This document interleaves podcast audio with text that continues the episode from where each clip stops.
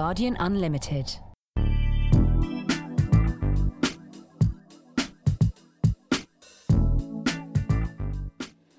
Hi, I'm Sarah Crown. I've just got the train up from King's Cross to Edinburgh Waverley Station and got off the train, and I've just met Ian Rankin, who's about to guide us around the city. Hello, hello. You- You've just arrived at Waverley Station, and the reason I wanted to meet you here specifically was that Waverley is named after the first novel by Sir Walter Scott. Yeah. And we've come up onto Waverley Bridge. We have exited the station, and looking around us, we look. Our eye is drawn immediately towards this huge missile, which is the uh, which is a, a huge stone monolith celebrating the life of Sir Walter Scott. It's called the Scott Monument. And so the first thing you do as you arrive at Edinburgh is arrive at a station named after a novel and see a, the biggest monument of its kind in the world, I think, dedicated to a, an author. So straight away you get an idea that Edinburgh is a city of words. And so, why is it? What is it? Do you think about the city that prompts so many people, including you, obviously, to write about it? Uh, well, I mean, I suppose the cliche, but it's a cliche because it happens to be true, is that it's a, it's a hidden city. There's an extraordinary amount of public show. You know, the visitor who comes to Edinburgh with a short time will see only the public face, but that's like the tip of the iceberg. And Edinburgh is very good at hiding itself away. And what I want to show you today are some of the little bits of secret Edinburgh that people might not see when they come here. Brilliant. Well, let's let's head off then. So we're walking up Waverley Bridge now to Princes Street, which is the main shopping street in the centre of Edinburgh. And again, you can see the, the two Edinburghs, to me, to my mind. You've got sort of modern commercialism, Princes Street. One side of it is all the usual shops that you could find in any town or city in the UK. But the other side are these wonderful gardens, Yes. which used to be a loch, a lake, which was drained because it was a bit smelly and people in the, this side of the street didn't like it. And behind that, you've got the old town, the original town with the castle, which you can see from almost any part of Edinburgh. Which is why it's such a nice, you know, Stevenson found it such a, a Jekyll and Hyde city Yeah. to him. Was the fact that you had the new and the old, the rational new town, which was laid out in a kind of very rational way, designed. If you look at it on a It's map, grid, isn't it? It's, it's a grid with Yeah. circles at either end, um, and the old town is all higgledy piggledy. Yeah. Uh-huh. So we're going to get a little bit of both today.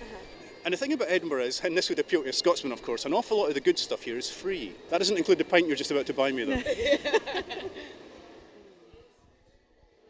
Okay, so we've come off the main thoroughfare of Princes Street now, and we've come into a pub, a beautiful pub called the Cafe Royal. The thing I like about this place, the Cafe Royal, although I mean I do use it in my books quite a lot, because if Rebus is on Princes Street, he won't drink there because it's just awful. So he'll, he'll tiptoe up a little side alley and he'll find himself here within 30 seconds of leaving Princes Street. So again, it's part of that secret Edinburgh Yeah. that only the locals know about. If you were a tourist visiting Edinburgh, you would go up and down Princes Street. You would never think to go down one of the little alleyways and find yourself in this absolutely gorgeous, pristine pub. But anyway, the Cafe Royal is the bar I came into to celebrate publication of my very first novel, The Flood, which was published in 1986, February 86. And after we had a little bit of a launch, a few of my friends brought me in here and we had a very drunken night with, with us all being kicked out. So I, I come in here in mufti now, hoping that they don't remember me from all those years ago. I'm sure they wouldn't. Back out again. Look at the rainbow. Rainbow right over Calton Hill. It's bucketing with rain over our heads. It's blue skies above. Where's the rain coming from? They always, there's this irony. People say you don't come to Edinburgh for the weather. In fact, there's no escaping it. You, you come to Edinburgh and you get four seasons in a day. Oh, and you can see as we come up round the corner now, getting a lot closer to Arthur's Seat and the hills. And lovely to be able to be in the middle of a city and see out and see the hills as you can in Edinburgh. What you seem to have in Edinburgh is you have the countryside in the middle of the city. Because Arthur's seat in Holyrood Park, which is, you know, belongs to the Palace of Holyrood House, which belongs to the Queen, huge, huge, hundreds of acres of wilderness, basically. We're going to turn left and climb up these steps, and we're going to keep climbing all the way to the top of Calton Hill. So you can be wandering around Holyrood Park, and you wouldn't know you were in, still in the middle of a city, but you are.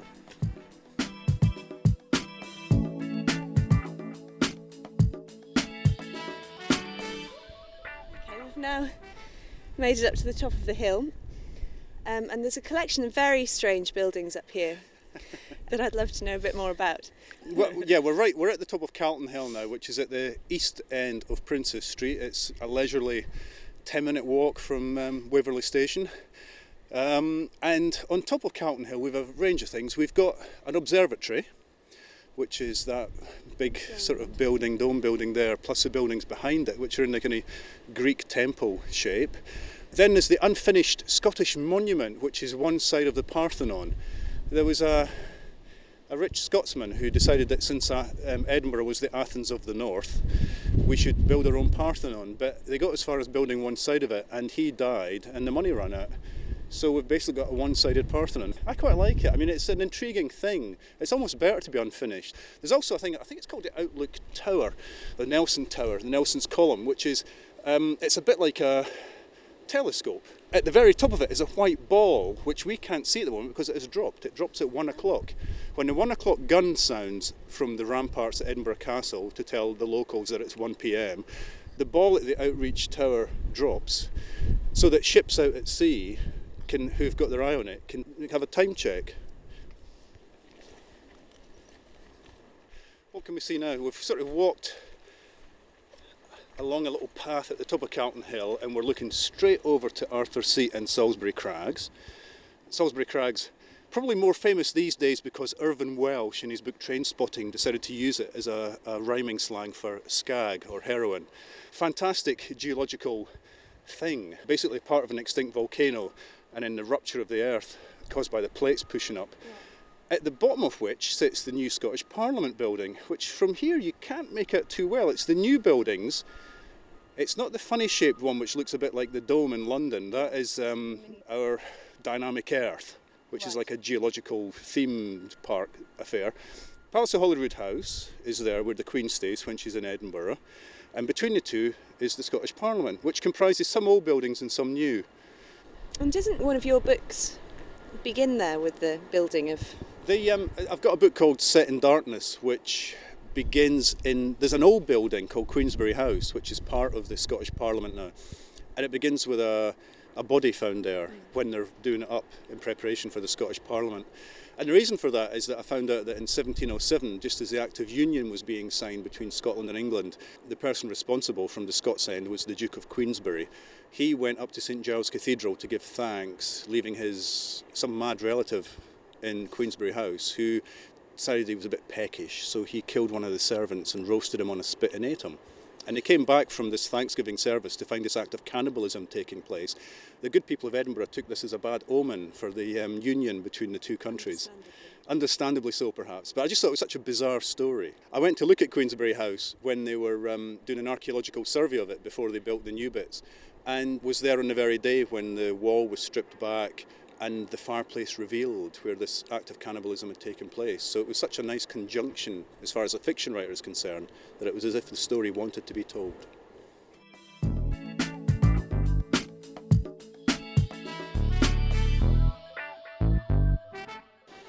So we've come down from Calton Hill, we've walked up what are called North Bridge and South Bridge, which are the bridges that connect the Old Town to the New. We're now in the Old Town. This is Chambers Street and we're outside the Royal Scottish Museum.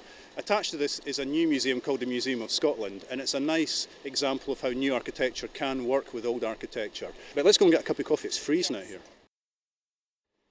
So Sarah, we've left our delicious cafe, Cafe Delos, in the old museum, and we've just walked through this doorway, and we're in the new museum now, which is all about information technology and really high-tech stuff. But can you see what's over there on the left?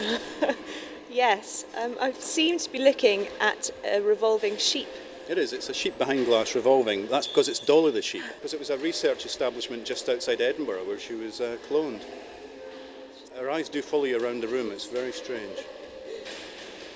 The reason I brought you into the new museum is because I want to show you where, where I get my ideas from. Okay. So we've got to take a lift up to the fourth floor. So we're in the lift and we're going up to the fourth floor. And as we exit the lift, we're, the first thing we see is a coffin but it's not really a coffin. It's called a mort safe. Right. And a mort safe is a huge metal coffin shape that was placed over the coffin to stop the grave diggers getting at it. The coffin would be hidden inside that of a dead person when they were buried for the first few months until the body was past the state of being useful right. to the anatomists. So your Burke and Hare type people couldn't get the real coffin because it was hidden inside a mort safe. Keep walking. This section is all about death and our attitudes to death. And as you can see, it's tucked away at the very back of the museum where almost nobody ever comes. Which is why I was so thrilled to come up here and find these tiny little coffins with little dolls inside. They're tiny little figures and really, really disturbing looking. What happened was that I came into the museum one day and a curator recognised me and he said, Mr. Rankin, can I show you something? And he brought me up here to the fourth floor and showed me these tiny coffins, 17 of which were found hidden in a, a small cave on Arthur's Seat in the 1830s by some kids who were playing there. About six inches long, but the, the little wooden dolls inside, which are made from something like clothes pegs or something, are, are dressed. There are various theories as to what they might be doing, but one of the most persuasive theories is that because the metalwork on them, it's quite intricate and it resembles shoe buckles. And they think it could be someone who made shoes that would, that would have made those. And Burke, of Burke and Hare fame, happened to have a friend who was a shoemaker. There were 17 victims of Hare, there were 17 coffins. And so one of the theories is that these were left as a memorial. But there's plenty of other theories that sailors would leave them as good luck charms before they went away to sea, or that there is a witchcraft connection. Very creepy indeed. This is a scene where a curator at the museum has brought Rebus up here because small coffins have been found in contemporary times. They passed funeral weeds and photos of dead babies and stopped at the furthest glass case. Here we are, Burchell said, the Arthur Seat coffins, Rebus looked. There were eight coffins in all.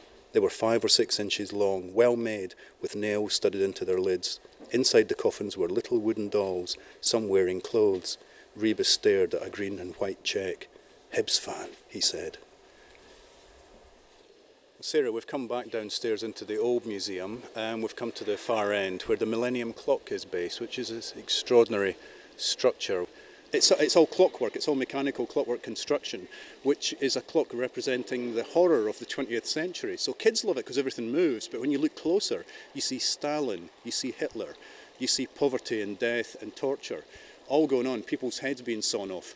You sort of start at the bottom with a, a monkey turning a wheel and you go right to the top. I've described it several times in my books because Rebus comes here and he sees it as, a, as being a clock full of pain. At the end of the Great Hall, a huge clock had been erected, its complex mechanism comprising models of skeletons and gargoyles. A naked carving of a woman seemed to be wrapped in barbed wire. Rebus got the feeling there might be other scenes of torture just beyond his vision. Our Millennium Clock, Jean Burchell explained. She checked her watch. Ten minutes before it strikes again. Interesting design, Rebus said. A clock full of suffering. She looked at him. Not everyone notices straight away.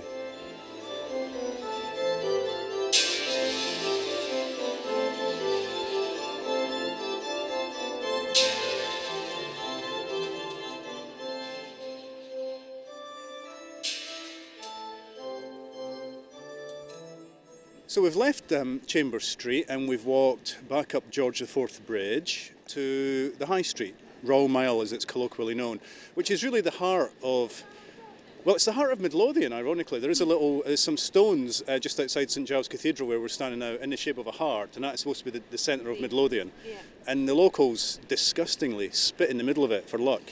And they always wait until a, a nice little tourist is walking past, getting a photograph, and they, they just make sure they get a nice big spit into the middle of the stone. But this is this kind of centre of enlightenment, Edinburgh. Just across the road, outside the High Court, is a huge statue of David Hume, the philosopher. Next to that is Deacon Brodie's pub, Deacon Brodie, gentleman by day, housebreaker by night, model for Jekyll and Hyde. The National Library of Scotland is just round the corner, and it was said at one point during the Enlightenment that if you stood at this very spot, within a couple of minutes you could have shaken the hands of 30 men of genius.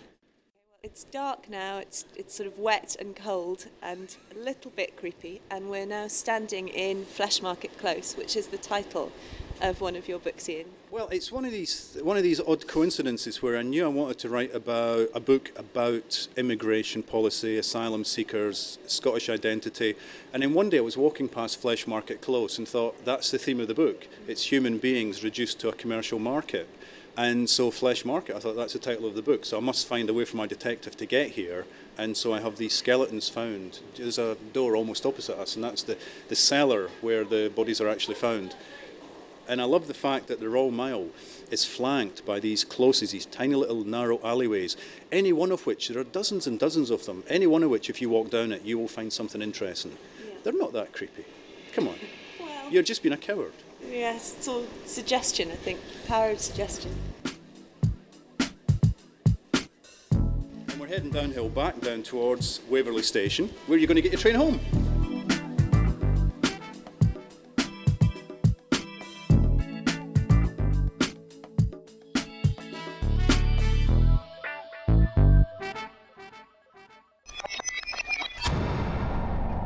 Guardian Unlimited.